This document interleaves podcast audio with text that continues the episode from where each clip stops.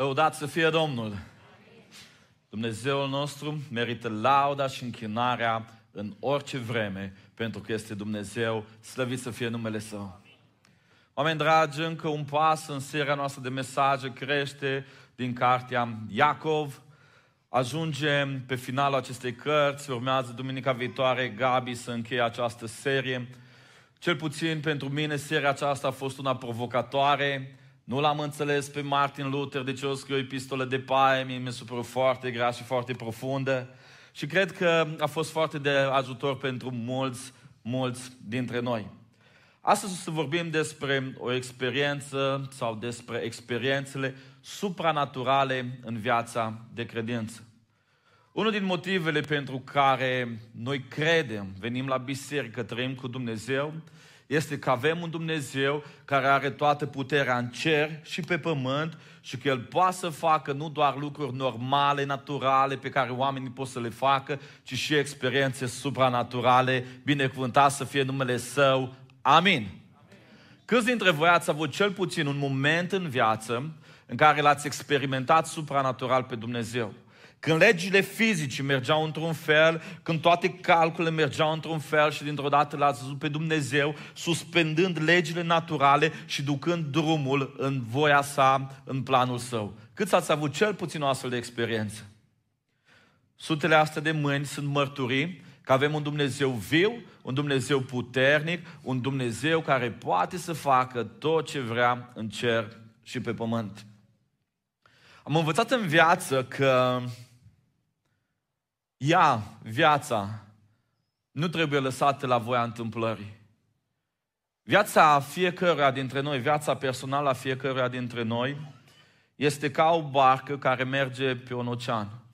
În momentul în care ți-ai lăsat viața liberă pe oceanul lumii ăstea, valurile o lovesc și o duc în toate direcțiile și mai devreme sau mai târziu barca aceea se sfarmă și se scufundă. Însă, o barcă pe un ocean care are un cărmaci, un om care dă direcție, alege să ajungă din punctul A în punctul B, împotriva valurilor, împotriva furtunilor și să o direcționeze unde trebuie. Am învățat că în viața asta trebuie să-mi influențez propria viață personală. Am învățat că ceea ce trăiesc în lumea asta poate fi influențat sau dacă vreți să ducem mai departe pe un sens pozitiv, manipulat de propria mea inteligență. Așa că, în momentul în care am nevoie de o minune, în momentul în care am nevoie să cred mai mult în Dumnezeu, să cred mai mult în supranatural, citesc cărți, citesc din Biblie, povești, realități supranaturale cu Dumnezeu. Și încerc oarecum să-mi influențez credința, să-mi influențez viața, să-mi influențez simțămintele, chiar și rațiunea, în direcția în care vreau să ajung. Dacă într-un moment greu în viață, într-un moment de suferință, un moment de necaz, citești doar știri negative, doar lucruri rele care se întâmplă, automat emoțiile tale, sentimentele tale merg în partea aceea. Dar dacă în momente grele în viață ajungi să citești ceea ce te influențează, să asculți ceea ce te întărește, ce îți mărește credința, ajungi să te poziționezi corect. În perioada asta citesc o carte superbă, Pledoarie pentru minuni, al lui Lee Strobel. Știți, Lee Strobel scrie pledoarie pentru creator și mai multe cărți și una dintre ele este pledoarie pentru minuni. Lee Strobel, un celebru jurnalist, ateu altă dată, acum apologet al credinței creștine, facem un demers superb în care uh, vine și investigează jurnalistic anumite minuni, anumite miracole. Merge în lumea întreagă și caută dovezi la oamenii de știință pro-minuni, contra minunilor și pune în dialog. Am citit despre studii de 30 de ani de la Howard peste oameni care aveau diferite suferințe, studii care arată reacția oamenilor care au avut membri în biserică, care se rugau pentru ei și oameni care n-au avut pe nimeni. Am citit tot felul de studii despre copii din Africa crescuți într-un mediu în care genealogii în spate uh, n-au avut nicio treabă cu Dumnezeu, au fost uh, animiști și am citit manifestările acelorlași boli la oameni care au avut în spate credință și așa mai departe. Concluzia mare a lui Lee Strobel în toată cartea aceasta este că el, creatorul, are dreptul să suspende sau să schimbe legile proprii creații. Creatorul, Dumnezeu, are dreptul să suspende sau să schimbe legile proprii creații. Dumnezeu, miracolul lui Dumnezeu, minunile lui Dumnezeu, intervențiile lui supranaturale în lumea noastră, uneori suspendă sau schimbă niște legi universal naturale. E despre asta vorbește Iacov în dimineața aceasta și despre asta o să vă predic. Pentru că nu toată viața stăm în necaz, ajungem și la momentul de bucurie. Este vreunul cu inimă bună să cânte cântări de laudă. Și al treilea sezon este sezonul bolii, a suferinței trupești. Este vreunul printre voi bolnav să cheme pe prezbiterii bisericii, să se roage pentru el și după ce îl vor unge cu un de lemn în numele Domnului, și după, după, să se roage pentru el după ce îl vor unge cu un de lemn în numele Domnului. Rugăciunea făcută cu credință va mântui pe cel bolnav și Domnul îl va însănătoși și dacă a făcut păcate, îi vor fi iertate. Acum, mergând în sensul lui Iacov, putem să-l înțelegem mai bine. Iacov scrie această epistolă evreilor încreștinați care au ajuns în diaspora și le zice, oameni buni, voi acolo în diaspora vă loviți de necazuri. În necazurile voastre să vă rugați că Dumnezeu le poate rezolva prin intervențiile sale supranaturale. Oameni buni, voi acolo în diaspora o să aveți momente de bucurie. În momentele de bucurie să lăudați pe Dumnezeu, că și în laudele voastre Dumnezeu se poate pogorâ și se vă poate binecuvânta în mod supranatural și când vă e bine să-L vedeți pe Dumnezeu la lucru. Le spune, oameni buni, în momentele voastre de suferință, al treilea sezon posibil în care vă îmbolnăviți și în vremea aceea bolile erau cumplite, medicina era foarte uh, la început sau aproape deloc, viața oamenilor era undeva la 50 de ani, ca și, ca și lungime, ca perioadă de viață, le zice și acolo va trebui să stați în rugăciune, ce trebuie să faceți ca Dumnezeu să intervină supranatural. Credința voastră va trebui să fie întărită, să mă credeți că vă spun lucrurile astea, pentru că uitați, Dumnezeu a intervenit supranatural și în viața lui Ilie. Deși era un ca și voi, supus acelorași greșeli, Ilie se roagă, se oprește ploaia, Ilie se roagă și pornește ploaia. Așadar, Iacov, omul acesta extraordinar, își păstorește biserica asta de la distanță. Iacov știa că Dumnezeu e un Dumnezeu puternic, avea o conexiune puternică cu Dumnezeu. Unul dintre istoricii antici, Eusebiu, vorbește despre Iacov și zice că Iacov era un om al rugăciunii. Atât de mult se ruga Iacov încât genunchii lui erau asemănători genunchilor unei cămile, cu piele bătătorită, cu piele puternică, bătătorită de la atâtea îngenunchieri. Și Eusebiu zice super că așa cum mâinile unui agricultor vorbesc despre munca câmpului și despre ce face el, tot așa genunchii lui Iacov vorbesc despre puterea rugăciunii lui. Dacă vă uitați atent în aceste șase versete, de peste șapte ori avem acolo cuvântul rugăciune. S-au rugat pentru ei, s-au rugat, au mișlocit. Există o legătură puternică între intervenția supranaturală a lui Dumnezeu și rugăciunea noastră. Dar haideți să facem primul pas și să vorbim despre primul sezon în care oamenii au nevoie de intervenție supranaturală a lui Dumnezeu. Vreau să învățăm ce ar trebui să facem noi în mijlocul necazului ca Dumnezeu să intervină. Încă o dată, nu vă dau o rețetă care îl obligă pe Dumnezeu apăsând pe un buton, El să intervină. Ci împreună învățăm ce ar trebui noi să facem și apoi este decizia lui Dumnezeu dacă intervine sau nu intervine. Noi trebuie să creăm contextul și să facem ceea ce ține de noi ca prezența lui Dumnezeu să se manifeste în mod supranatural. Sezonul necazurilor sezonul necazurilor. În viața fiecărui om vine un sezon al necazurilor. Un sezon în care lucrurile nu-ți merg bine, un sezon în care lucrurile nu se așează, un sezon în care parcă lucrurile vin împotriva ta. Pentru că trăim într-o lume căzută, o lume afectată de păcat, este imposibil să nu treci în lumea asta prin necazuri. Dorim copiii noștri să fie feriți de necazuri. Facem multe lucruri să ferim de necazuri, dar ei vor da de necazuri. Ne uităm la miri în momentul nunții și ne dorim să aibă o viață fericită și le dorim o grămadă de lucruri, dar în viața de familie vin necazurile. Nimeni în lumea asta nu poate să scape de necazuri, pentru că lumea asta e o lume căzută în păcat și Domnul Isus a zis așa, în lume veți avea necazuri. Ioan 16 cu 33. Întrebarea corectă nu ar fi aceea dacă voi ajunge să am necazuri, ci întrebarea corectă este aceasta. Ce trebuie să fac eu ca un om credincios atunci când ajung în necaz? Cum ar trebui să mă pregătesc? Care ar trebui să fie atitudinea mea ca în mijlocul necazului manifestarea supranaturală a lui Dumnezeu să nu fie împiedicată, ci ea se poată manifesta puternic. Iacov 5 cu 13 zice astfel. Este vreunul printre voi în necaz să se roage. Să se roage. Soluția lui Dumnezeu pentru sezonul necazului este rugăciunea. Știu că sună simplist, știu că ați auzit lucrul ăsta, dar vă spun în dimineața asta că reacția noastră naturală, instinctuală, umană, în mijlocul necazului nu să ne rugăm. Gândiți-vă la ultimul necaz al vieții voastre. Primul lucru care îți vine natural să-l faci atunci când un necaz te lovește, când ești nedreptățit, de exemplu, este să strigi dreptatea. În momentul în care șeful vine spre tine și spune, uite, luna asta îți dai 10% din salariu și tu zici, dar nu-i drept. În momentul ăla ți nu-ți vine să te rogi pentru el, pentru salariul tău. În momentul ăla ți vine să strigi nedreptate, să zici, nu eu de vină, întreaga echipă a fost de vină, așa mai departe. Și șeful vine și articulează cu tine.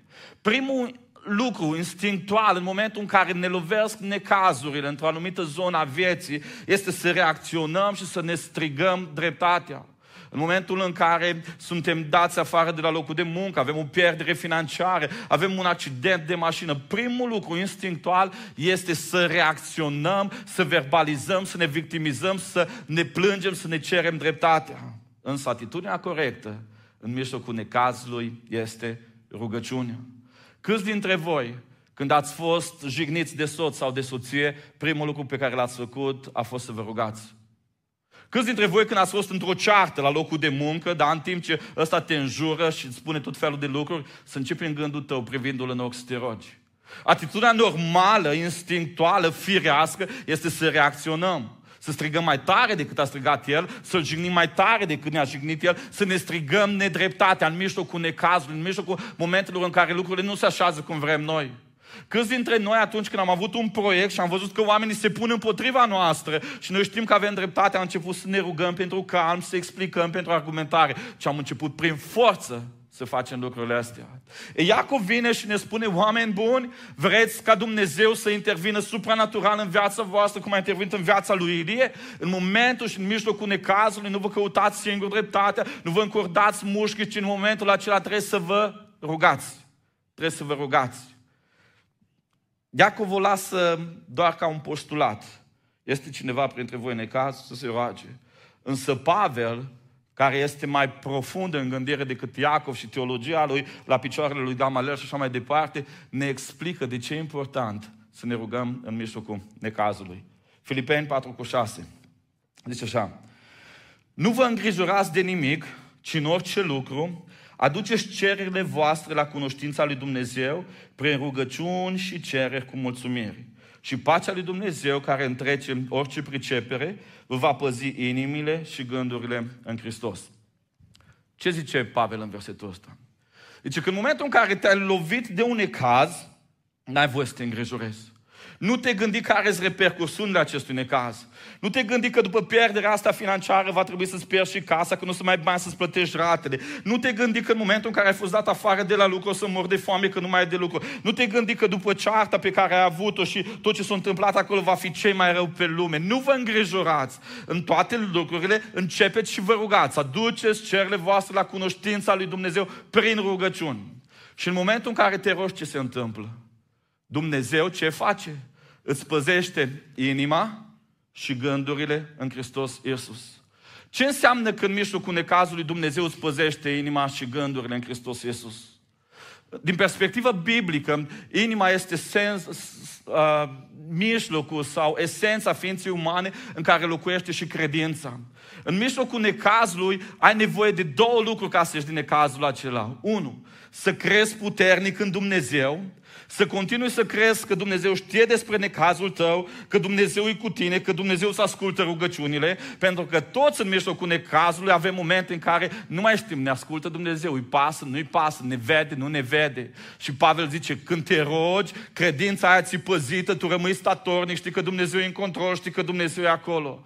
Și al doilea lucru pe care îl face rugăciunea în mijlocul necazului, îți ține mintea limpede, îți păzește gândurile în Hristos. O grămadă de oameni se precipită în mijlocul necazului. Și tensiunea din mijlocul necazului te face să nu vezi ușa de ieșire. Te face să nu vezi calea aia care a rezolvat problema ta și începi să fii precipitat și e cele mai greșite decizii pentru că nu mai ai mintea limpede.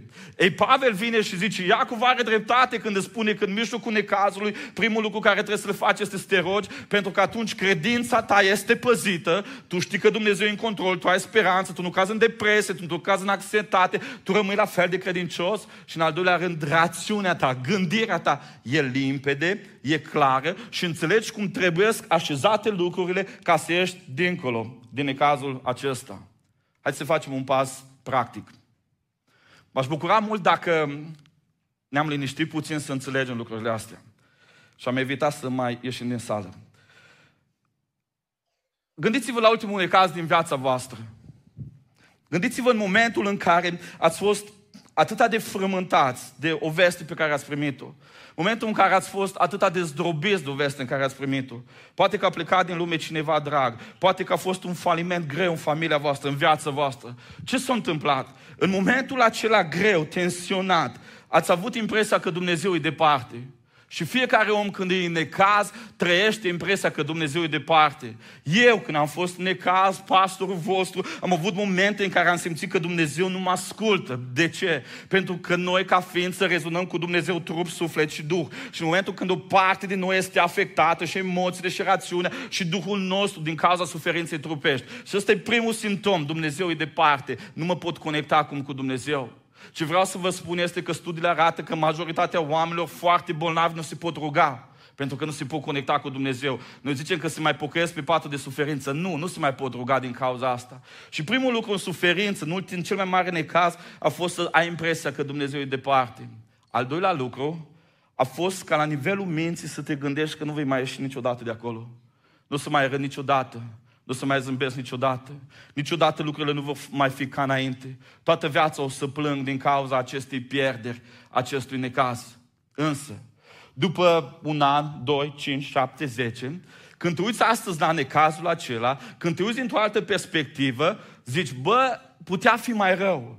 Dar am văzut mâna lui Dumnezeu acolo. Am văzut că Dumnezeu n-a îngăduit un necaz mai mult decât l-am putut gestiona. Putea ca, nu știu, căzătura aia să fie fatală. Putea ca accidentul acela să ducă la moarte. Putea ca falimentul ăla să fie acolo. Dar Dumnezeu undeva l-a oprit. Și acum când ești în exteriorul necazului, vezi intervenția lui Dumnezeu clar.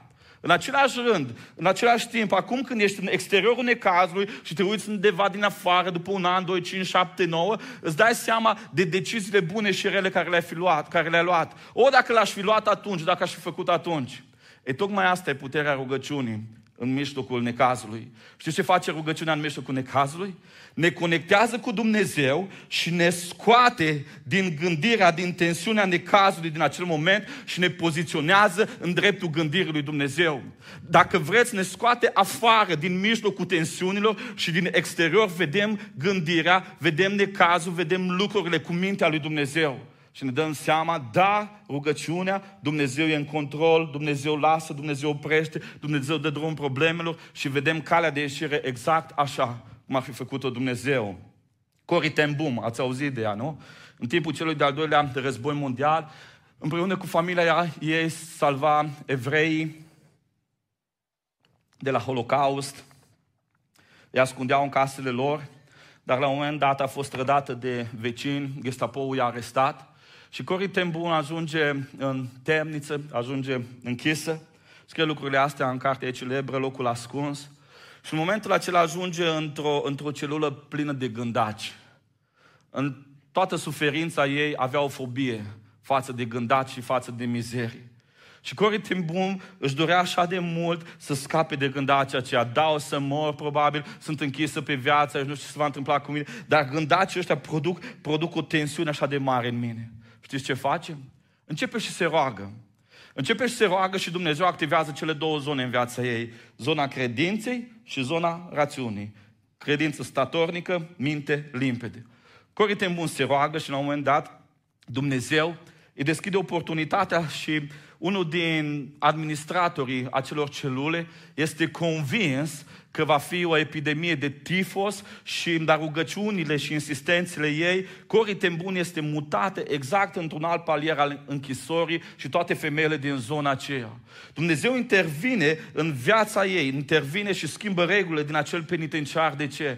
Că o femeie știe să-și folosească inteligența, puterea de a convinge împreună cu credința. Adesea, Dumnezeu se manifestă supranatural în viața noastră, în mijlocul necazului, atunci când facem ce zice Iacov. Este cineva necaz să se roage, pentru că rugăciunea ne ține credința statornică în Dumnezeu și în același timp rugăciunea ne ține mintea calmă, limpede. Dăm voie să te întreb în dimineața asta. Care e reacția ta în mijlocul necazului? Te rogi, creând contextul ca în mod supranatural Dumnezeu să lucreze în viața ta? Sau începi să te plângi, să te victimizezi și cumva victimizându-te și plângându-te să-ți faci mai grea suferința, să-ți închizi mai mult ochii, să-ți distrugi mai mult starea ta emoțională, să-ți întunești mai mult mintea și să nu vezi nicio ieșire. Dumnezeu ne-a dat capacități ca să ne influențăm propria viață. Putem propria viață să o influențăm spre credință, spre o viziune clară, spre a înțelege lucrurile, sau putem propria viață să ne manipulăm în așa fel încât să zicem, sunt la pământ, niciodată nu o să mă ridic de aici, o să fiu praf, toată viața o să-mi fie la pământ, nimic nu va mai fi de mine. Autosugestia și informațiile care le ducem înspre noi va crea și va duce drumul nostru. Iacov le scrie clar evreilor încreștinați plecați în diaspora, oameni buni, în necaz, rugați-vă. În necaz, rugați-vă. Nu vă plângeți, nu vă victimizați, nu vă căutați dreptatea, dar în momentul în care te rogi, credința este statornică și în momentul acela mintea limpede și veți putea lua deciziile cele mai bune. Însă există și un al doilea sezon al vieții. Există și sezonul bucuriei. Vedeți, atunci când suntem în necaz, avem impresia că niciodată nu va mai reveni bucuria. Atunci când pierdem o ființă dragă, atunci când ceva ne afectează puternic, emoțional, o să zic, niciodată în viață nu să mai fiu același, niciodată în viață nu să mai zâmbesc, nu să mai râd, nu, am fost drobit de viață. Însă Biblia zice altceva. Eclesiastul 7 cu 14. În ziua fericirii, fi fericit. Și în ziua nenorocirii gândește-te că Dumnezeu a făcut și pe una și pe cealaltă pentru ca omul să nu mai poată ști nimic din ce va fi după el. Ce zice Eclesiastul? Că există o zi a fericirii în care trebuie să te bucuri. Și există o zi a nenorocirii. Și trebuie să te gândești că Dumnezeu l-a făcut pe una și pe altul și că Dumnezeu le-a amestecat aceste stări pentru ca omul să nu mai știe nimic din ce va fi după el. Omul când se uită în spate, nu există om pe fața pământului să zică eu am avut o viață numai de fericire sau o viață numai de tristețe. Nu, pentru că el, caracterul nostru, în asemănarea cu Hristos, se formează când la rece, când la cald, se formează când în întristările vieții, când în bucurile vieții, pentru că noi va trebui să devenim asemenea lui Hristos în fiecare trăire a vieții noastre. Întrebarea pe care ar trebui să ne o punem în momente de bucurie este aceasta. Ce trebuie să fac eu când lucrurile merg bine ca să le experimentez supranatural pe Dumnezeu? Cum ar trebui să mă comport, nu? Ca să le experimentez supranatural. Pentru că Dumnezeu nu e doar un Dumnezeu a bolnavilor. Dumnezeu nu e doar un Dumnezeu a oamenilor în necaz. Dumnezeu nu e doar un Dumnezeu a oamenilor plângăcioși, nu. Dumnezeu se manifestă și în puterea lor și în vremuri de bucurie. Și dacă ne uităm în Biblie, o să găsim o grămadă de oameni în viața cărora Dumnezeu s-a manifestat în vremuri bune și l-au proslăvit pe Dumnezeu și mântuirea și împărăția a crescut prin viața acestor oameni. Iacov 5 cu 13. Este vreunul cu inimă bună? Ce să facă? Să cânte cântări de laudă. Dumnezeu se manifestă supranatural în viața oamenilor, în sezoanele bune ale vieților, când acești oameni îi se închină prin cântări de laudă. Reacția firească, umană, a unui om atunci când îi merge bine este să uite de Dumnezeu. Reacția firească a unui om când îi merge bine este să uite de Dumnezeu. Gândiți-vă la viața voastră, fiecare în dreptul vostru. Când v-ați rugat mai mult? Când ați fost în necaz sau când v-a mers bine? Când ați venit mai des la biserică? Când conturile au fost pline, copiii sănătoși, relația cu nevasta bine, toate bune? Sau când totul s-a prăbușit în jurul vostru? Reacția firească a oamenilor este că atunci când lucrurile le merg bine, să uite de Dumnezeu. Am văzut în viață două categorii de oameni. Prima categorie de oameni au fost oamenii care au fost căutători de Dumnezeu.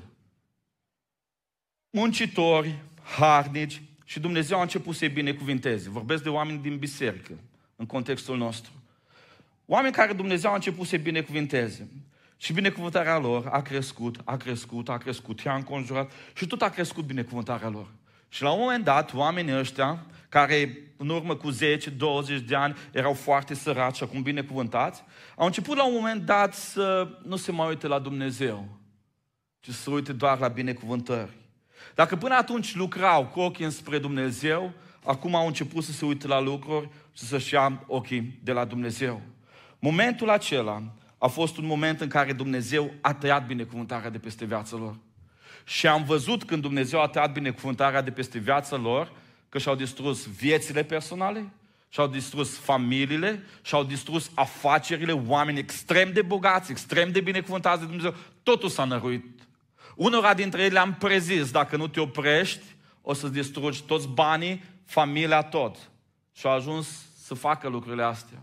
Pentru că în momentul în care îți iei ochii de la dădător, de la Dumnezeu și te uiți la daruri, că zici că sunt vremuri bune, că lucrurile sunt bune, că trebuie să mă bucur de lucrurile astea și nu mai vezi pe Dumnezeu din cauza binecuvântărilor, auziți ce zice Biblia că se întâmplă.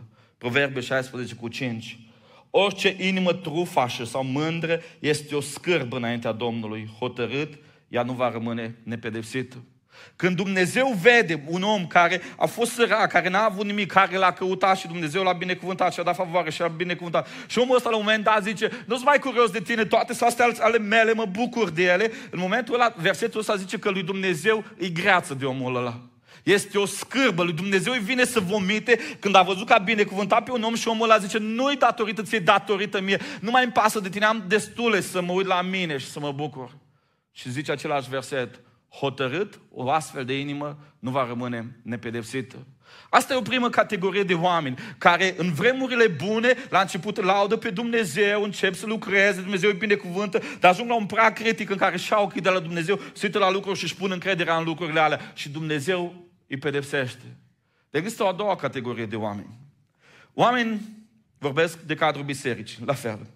Oameni care încep de jos, muncesc, harnici, cu Dumnezeu.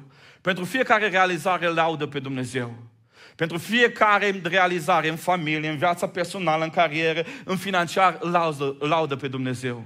Și Dumnezeu îi binecuvintează mai mult, mai mult și mai mult și mai mult. Și la un moment dat sunt atât de binecuvântați și cu cât sunt mai binecuvântați, oamenii ăștia laudă pe Dumnezeu mai mult și dintr-o dată îi vezi că Dumnezeu le deschide niște oportunități, că ei se miră pe ei și sunt extrem de binecuvântați și toată lumea se uită la ei și ei zic, oh, datorită lui Dumnezeu, Dumnezeu mi-a dat oportunitatea aceea.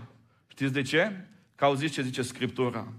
Totuși, tu ești cel sfânt și tu locuiești în mijlocul laudelor lui Israel. În momentul în care un om continuă să laude pe Dumnezeu în sezonul de bucurie, de binecuvântare a vieții lui, să nu-și asume lui, ci să laude pe Dumnezeu, în momentul acela Dumnezeu îl binecuvintează supranatural. Și dacă până atunci a făcut afaceri și a mers business-ul pentru că a lucrat el, din momentul acela vin oportunități supranaturale peste el.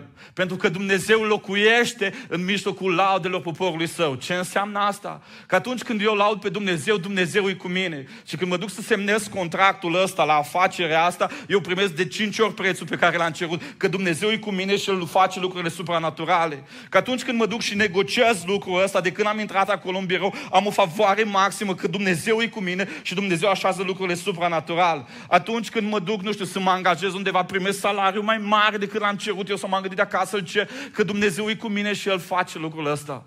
Asta zice Iacov, în sezoanele puternice de binecuvântare, să nu vă le asumați, să continuați să lăudați pe Dumnezeu și o să aveți o experiență supranaturală a binecuvântării lui Dumnezeu. Povestea majorității oamenilor credincioși pe care îi admirăm începe cu intervenție miraculoasă a lui Dumnezeu.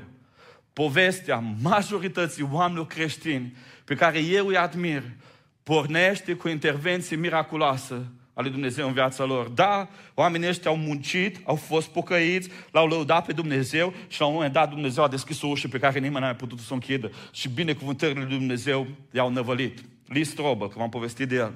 Vorbește despre Ben Carson, unul dintre cele mai cunoscute personaje de astăzi. Neurochirurgul care a separat acei gemeni siamezi 2016, a candidat la președinția SUA din partea republicanilor. Ben Carson se naște într-o familie extrem de săracă, dar credincioasă. Undeva în adolescență, mama lui ia o decizie pentru el și într-o zi ia televizorul și îl aruncă pe geam și îl pune pe el și pe fratele lui să citească în fiecare săptămână și să facă rezumatul a ceea ce au citit. A fost declic în viața lui Ben Carson în care el s-a apucat pe studiu, pe citit.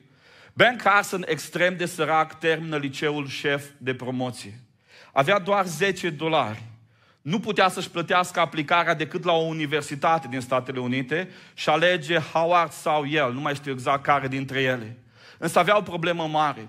Își dorea să devină medic și cu toate că a terminat cu 10 pe linie liceul, examenul la această universitate la chimie era extrem de greu. Părinții nu și-au permis să-l mediteze, mai că foarte săracă, dar el a continuat să laude pe Dumnezeu și a zis, eu aplic acolo, am bani doar pentru o universitate, mă duc pe mâna lui Dumnezeu, Dumnezeu m-a binecuvântat, până acum mi-am învățat, m-a ridicat, știu că va face mai departe. Știți ce zice Ben Carson, candidat la președinția Statelor Unite în interviu în cartea lui Strobel? Deci înainte de examenul la Universitate la Chimie, l-am lăudat pe Dumnezeu și am spus că El m-a dus până aici și că El poate să mă ducă în continuare. În timpul nopții am avut un vis în care un om s-a dus la o tablă, a scris trei probleme de chimie și le-a rezolvat. M-am dus a doua zi la examen la această universitate prestigioasă. Exact aceleași trei probleme, aceeași rezolvare, a intrat cu 10 pe linie și a ajuns foarte sus. Știți de ce? Că a trăit cu Dumnezeu credincios.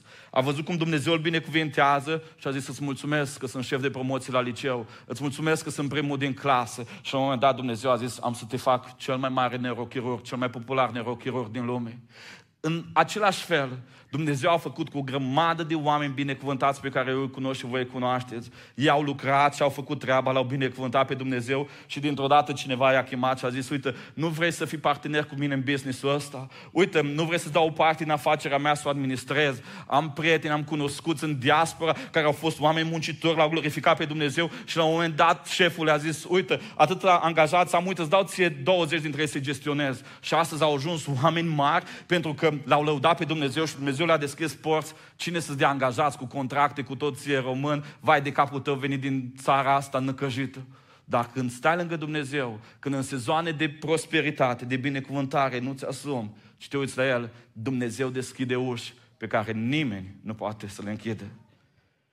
Ce zice Iacov aici, evreilor? Dumnezeu se poate manifesta supranatural, așa cum a făcut-o în viața lui Ilie. S-a rugat, a închis cerul, s-a rugat, a deschis cerul și în viața voastră în fiecare sezon. Și de exemplu, primul sezon, sezonul necazului, atunci când tu te rogi, sezonul bucuriei, atunci când tu continui să lauzi pe Dumnezeu, să dai gloria pentru cine este El. Și al treilea sezon pe care Iacov îl dă exemplu este sezonul bolilor trupești, a suferinței fizice. Foarte mulți oameni ajung în sezonul acesta.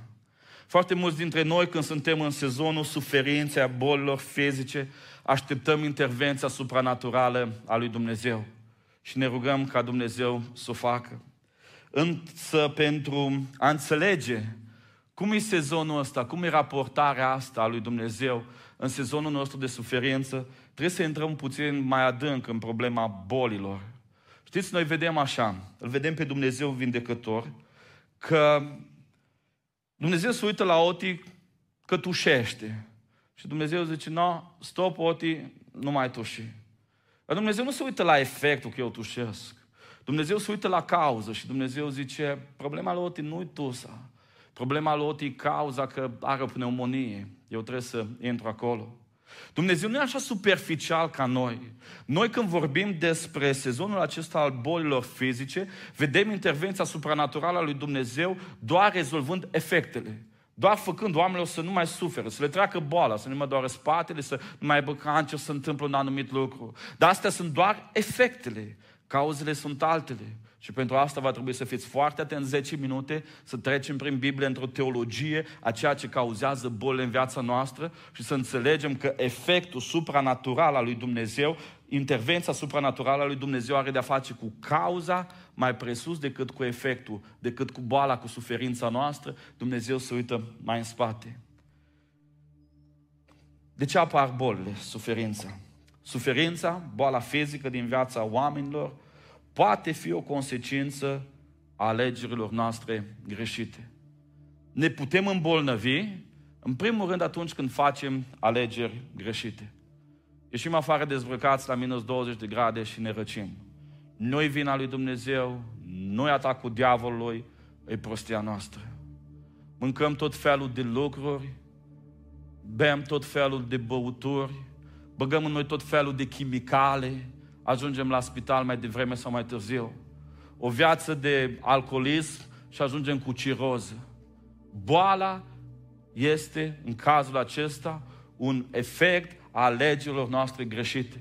Și atunci intervenția supranaturală a lui Dumnezeu nu are de-a face cu a-ți vindeca ficatul că e prea gras sau cu altceva, ci are de-a face cu a te învăța pe tine să nu mai faci prostii, să nu mai faci alegeri greșite. Că El te vindecă acum de ficat și mâine te apuci de fumat și ajungi dincolo cu plămânii. Și aici Dumnezeu se uită în spate la cauză și uneori trebuie să suferim enorm de mult ca să știm să nu ne mai surmenăm, să ne gestionăm timpul, să nu ne expunem la stres, așa mai departe, pentru că ea este o boală venită din cauza alegerilor noastre greșite. Și aici nu trebuie să băgăm pe diavolul, duhuri și așa mai departe, e prostia din capul nostru. Auziți ce zice Biblia? Proverbe 19 cu 3. Nebunia omului îi sucește calea și apoi cârtește împotriva Domnului cu inima lui. Adică de trei ani de zile n-ai mai băut apă numai acolo, ajungi bolnav la spital și atunci zici, Doamne, dar ce ai cu mine? Că sunt om bun, că eu mă duc la biserică. Da, te duci, dar trupul ăsta care e templul Duhului Sfânt, n-ai avut grijă de el. Și nebunia din mintea ta ți-a sucit calea și acum vii să cărtești împotriva Domnului. Când Dumnezeu intervine supranatural în zona asta, El intră la cauză, nu la efect. El nu se uită că mâncarea aia că tot, El se uită de ce? Alegeri, pentru că. A doua cauză pe care Biblia o prezintă, de ce vin bolile în viața noastră, suferința fizică, este consecința faptului că trăim într-o lume căzută. Poate că noi facem alegeri bune, dar lumea în care trăim e o lume căzută, în păcat. Însăși creația a fost supusă de șertăciunii, nu de bunăvoie, ci din cauza celui care a supus-o. Că știm că până acum întreaga creație suspină împreună și suferă durerile nașterii. Oricât de mult aleg în jurul meu, trăiesc într-o lume poluată. N-am cum să filtrez, să filtrez aerul. Oricât de mult îmi doresc să mănânc foarte bio și foarte ok, toate legumele și tot ce este pe piață au unele chimicale. Oricât de mult am grijă la alegerile mele, cum conduc, să mă duc cu 90 la oră, să fiu foarte atent, poate să vină unul beat pentru că trăiește într-o lume căzută în păcat și să mă accidenteze, să ajung în spital, să stau câteva săptămâni. Boala, suferința vine din cauza că lumea asta e căzută. Eu pot să aleg bine, dar și alții și contextul larg poate să facă din mine o victimă a suferinței. Suferința, în al treilea rând, poate să fie o modalitate prin care Dumnezeu ne vindecă de anumite păcate. Da, suferința, boala fizică, poate să fie o modalitate prin care Dumnezeu ne scapă de anumite păcate, că altfel nu ne lăsăm de ele. Iov 36 cu 15. Dar Dumnezeu scapă pe cel nenorocit prin nenorocirea lui și prin suferință îl înștiințează. Cel mai tare chirurg din lume, nu? Dacă vrei să te scape de o tumoare, prima dată te face să suferi îți dă injecție, să te anestezieze, te ține pe patul de spital, te ține internat și scapi de tumoarea prin suferință. Stau de vorbă cu oameni și cunosc cu oameni și am povestit cu un om săptămâna asta care mi-a zis am fost o ani de zile dependent de un păcat. Dumnezeu m-a eliberat într-un moment cumplit de suferință din viață. Și Dumnezeu a dat suferință grea. Și mai s-a trecut un an și de atunci și sunt bine, m-a eliberat Dumnezeu. Uneori Dumnezeu trebuie să ne ducă acolo să ne elibereze. Uneori Dumnezeu folosește suferința trupească să ne scape de păcate care ne duc în iad. Că suferința trupească e efectul, dar cauza e un păcat care e acolo. Și Dumnezeu zice, operație, scoatem tumoarea, tăiem, va trebui să suferi. O altă cauză pe care Biblia o prezintă a suferinței. Suferința, boala fizică din viața ta poate fi partea planului lui Dumnezeu de a binecuvânta oamenii din jurul tău. Suferința ta poate fi partea planului lui Dumnezeu de a binecuvânta oamenii din jurul tău. Și zicem, dar nu-i drept asta, cum adică? Simplu. Așa a făcut cu Isus. Perfect, niciun păcat, suferă și moare ca eu să ajung în cer și tu să ajungi în cer. Zici, da, dar ăsta e Isus. Așa a făcut cu Estera. Văduvă, văduvă orfană, luată de la casa unchiului său, dusă în pribegie, ajunge acolo la casa împăratului și în momentul în care salvează evrei de la moarte, îi se spune, poate pentru vreme ca aceasta a ajuns la împărăție. Și multe alte cazuri. Iosif, ca să salveze Egiptul de foamete, 12 ani stă în pușcărie. Și a zis, dar ce am făcut că sunt nevinovat? Uneori Dumnezeu lasă suferința fizică în viața noastră pentru că vrea să binecuvânteze oameni prin viața noastră. Uneori va trebui să ajungi în spital să zici oamenilor despre Dumnezeu. Stai o săptămână, două, trei, nu știi ce am făcut, dar am ajuns aici. Simplu. Lângă tine va ajunge unul și singurul moment în lumea asta, în viața asta, în care ăla are contact cu tine. Tu trebuie să-i spui. Tu trebuie să taci, tu n-ai voie să cărtești, ăsta trebuie să vadă în tine cum. Și în momentul în care Dumnezeu se glorifică prin suferința ta, e șeful și Dumnezeu poate să facă ce vrea. Suferința fizică, apoi, dragii mei, este, sau boala fizică, poate fi un mijloc prin care Dumnezeu să-și arate puterea. Și să zici, cum adică? Hai să vedem cum. Ioan 9 cu 2. Când trecea, Iisus a văzut un ori din naștere. Ucenicii lui l-au întrebat, învățătorule, cine a păcătuit? Omul acesta sau părinții lui de s-a născut orb? Iisus a răspuns, n-a păcătuit nici omul acesta, nici părinții lui, ci s-a născut așa ca să se arate în el lucrările lui Dumnezeu.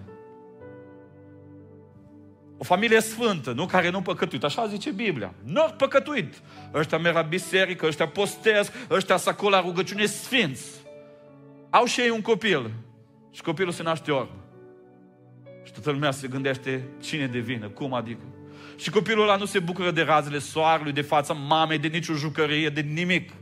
Și vin ucenicii legitim și zic, nu zine cine devine acum? Cum e de s născut ăsta ori? Cine o păcătuit?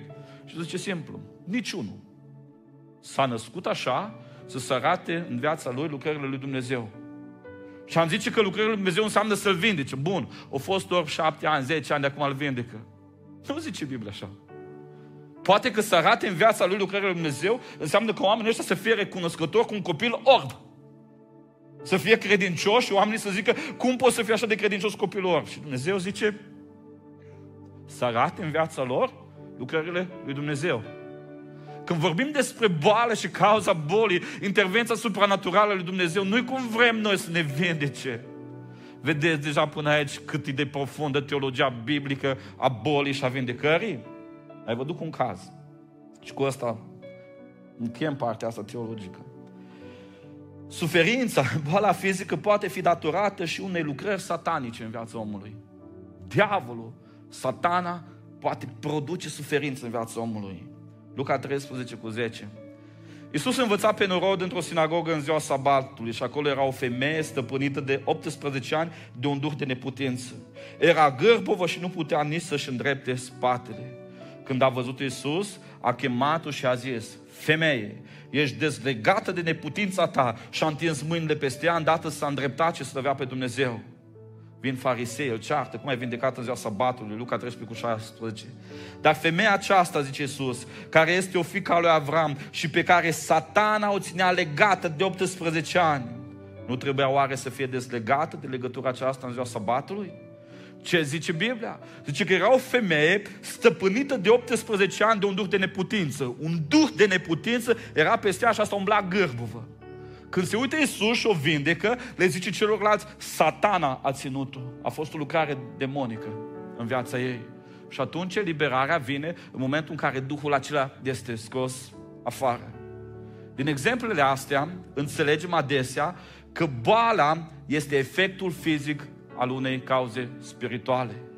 Adesea, boala din trupul nostru este efectul fizic al unei cauze spirituale. O legătură demonică, satanică, niște alegeri greșite, un moment, un plan al lui Dumnezeu de a-și prosăvi uh, numele și a face lucrări prin viața ta și a vedea oamenii ce faci tu, un plan al lui Dumnezeu de a mântui, boala e mult mai mult decât sănătatea trupului. Boala noastră este conectată cu spiritualitatea noastră. În aceste cazuri, miracolul lui Dumnezeu nu constă în a anula efectele fizice, boala, ci a rezolva mai întâi cauza spirituală. În aceste cazuri, miracolul lui Dumnezeu nu constă în a da sănătate, a îndrepta spatele, a deschide ochii, a face alte lucruri, ci în primul rând în a vindeca, a rezolva cauza spirituală și apoi efectul bolilor. Ce făcea Iisus? Întâi zicea, păcatele sunt iertate, apoi zice, scoală-te, ridică spatul și umblă. Ne gândim adesea de ce nu vindecă Dumnezeu când ne rugăm. De ce nu face Dumnezeu miracole? Ar trebui să ne gândim mai adesea, oare care e scopul lui Dumnezeu cu boala asta în viața mea? Și dacă ajung să înțeleg care e cauza, voi ajunge să înțeleg și cum va veni miracolul lui Dumnezeu. Sunt oameni ca și Pavel, nu? Care se roagă de trei ori pentru țăpușul lui și Dumnezeu nu-l vindecă. Și Pavel ajunge și zice, harul meu mi este de ajuns. Sunt bătălii între teologii liberari și conservatori pe textul ăsta, că vin liberare și zic că dacă ungerea cu un de lemn are efect spiritual, ar trebui toți bolnavi să vindece la ungere cu un de lemn. Și vin teologii conservatori care stau pe Biblie și zic, uitați-vă la Pavel. Omul care a fost dus până la al treilea cer și stă cu suferința în trupul lui. Omul care după ce vine de la al treilea cer se roagă pentru el și Dumnezeu îi vorbește și spune, harul meu ți este de ajuns. Va trebui să înțelegem, oameni buni, că manifestarea supranaturală a lui Dumnezeu atunci când suntem într-un sezon al suferinței, a bolii fizice, nu-i neapărat în sănătoșirea fizică, ci este o lucrare mai profundă. În funcție de cauza bolii și de scopul lui Dumnezeu cu boala în viața noastră, Iacov prezintă aici două contexte ale vindecării. Doi pași înspre vindecare pe care trebuie să-i facem. Primul pas, mărturisirea păcatelor și rugăciunea comunitară a oamenilor neprihăniți. Zice Iacov așa, mărturisiți-vă unii altora păcatele și rugați-vă unii pentru alții ca să fiți vindecați. Mare putere are rugăciunea fierbinte a celui neprihănit. Iacov vine și zice, dacă ești bolnav și ai făcut alegeri greșite și ai păcătuit, du-te mărturisește-te unui frate, unei surori, unui prieten din biserică Vă rugați unii pentru alții în cadrul comunității și o să vedeți că o să fiți vindecați. Pentru că mare putere are rugăciunea celui neprihănit. Cine e neprihănit? Fiecare om, prin jertfa lui Isus Hristos, dacă își mărturisește păcatele. Dumnezeu este credincios și drept dacă ne mărturisim păcatele. El este credincios și drept și ne curățește de orice fără de lege. De aceea practicăm la Eclesia adesea mărturisirea înaintea ungerii cu un de lemn și zicem, oamenilor, mărturisiți-vă. Primul pas, primul, primul context pe care trebuie să-l facem este să ne recunoaștem păcatul, să ne mărturisim, ne rugăm comunitar și lucrurile se întâmplă. Însă Iacov zice că există și a doua treaptă a vindecării. Când lucrurile sunt mai complicate, când scopul și cauza bolii este alta, mai grea, zice așa Iacov, 5 cu 14. Este vreunul printre voi bolnav să cheme pe prezbiterii bisericii și să se roage pentru el, după ce îl vor unge cu un de lemn în numele Domnului. Rugăciunea făcută cu credință va mântui pe cel bolnav. Vedeți, îl va mântui. Ăsta e scopul principal. Va mântui pe cel bolnav. Și apoi Domnul îl va însănătoși și dacă a făcut păcate, îi vor fi iertate. Care e al doilea pas? Al doilea pas e momentul acela când ești în suferință și îți dai seama că scopul și cauza sunt puternice în viața ta și nu poți să le determini sau nu poți să le biruiești. Și va trebui să chem oameni cu autoritate. Atunci când diavolul te ține legat cu un duh de neputință. Atunci când ai făcut anumite lucruri în viața ta și mărturisirea unui frate sau unui soror nu te ajută. Va trebui să chemi oamenii ca autoritate care să roage pentru tine și să te ungă cu un de lemn. Și aici avem o doctrină a succesiunii apostolice. Biserica Ortodoxă o articulează mai bine ca și noi. Domnul zis lui Petru așa, ce vei lega pe pământ va fi legat în cer și ce vei dezlega pe pământ va fi dezlegat în cer.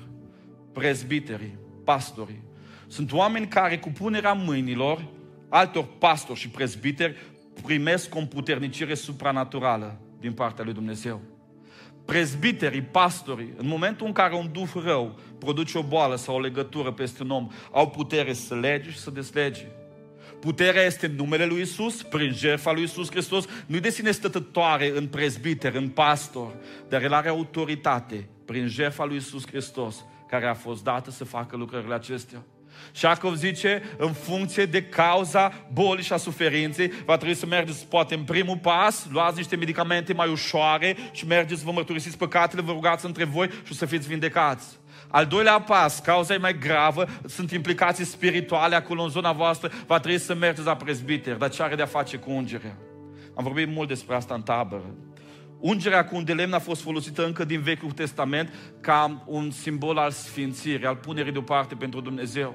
S-a uns cu un de lemn templu, chivotul, preoții, erau unși cu un de lemn să fie puși deoparte pentru Dumnezeu, împărații și profeții.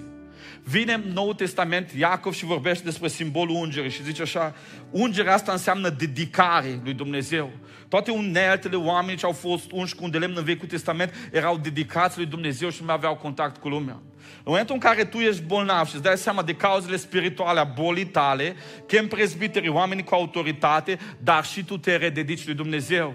Că uleiul ăla e numai simbol. Important e ce se întâmplă în spatele acelui ulei. Important este că tu ești legat de diavol, ai făcut un păcat, stai într-o zonă a neascultării, într-o zonă a nesupunerii față de conducerea bisericii. Tu să vii să te poziționezi corect, să zici, Doamne, mă rededic.